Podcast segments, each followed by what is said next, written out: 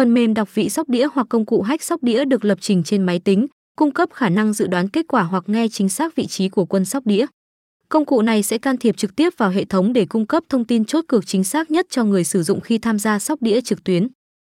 Công cụ này đã được thiết lập với nhiều chiêu trò để tránh sự phát hiện từ các trang web và khó có thể bị phát hiện.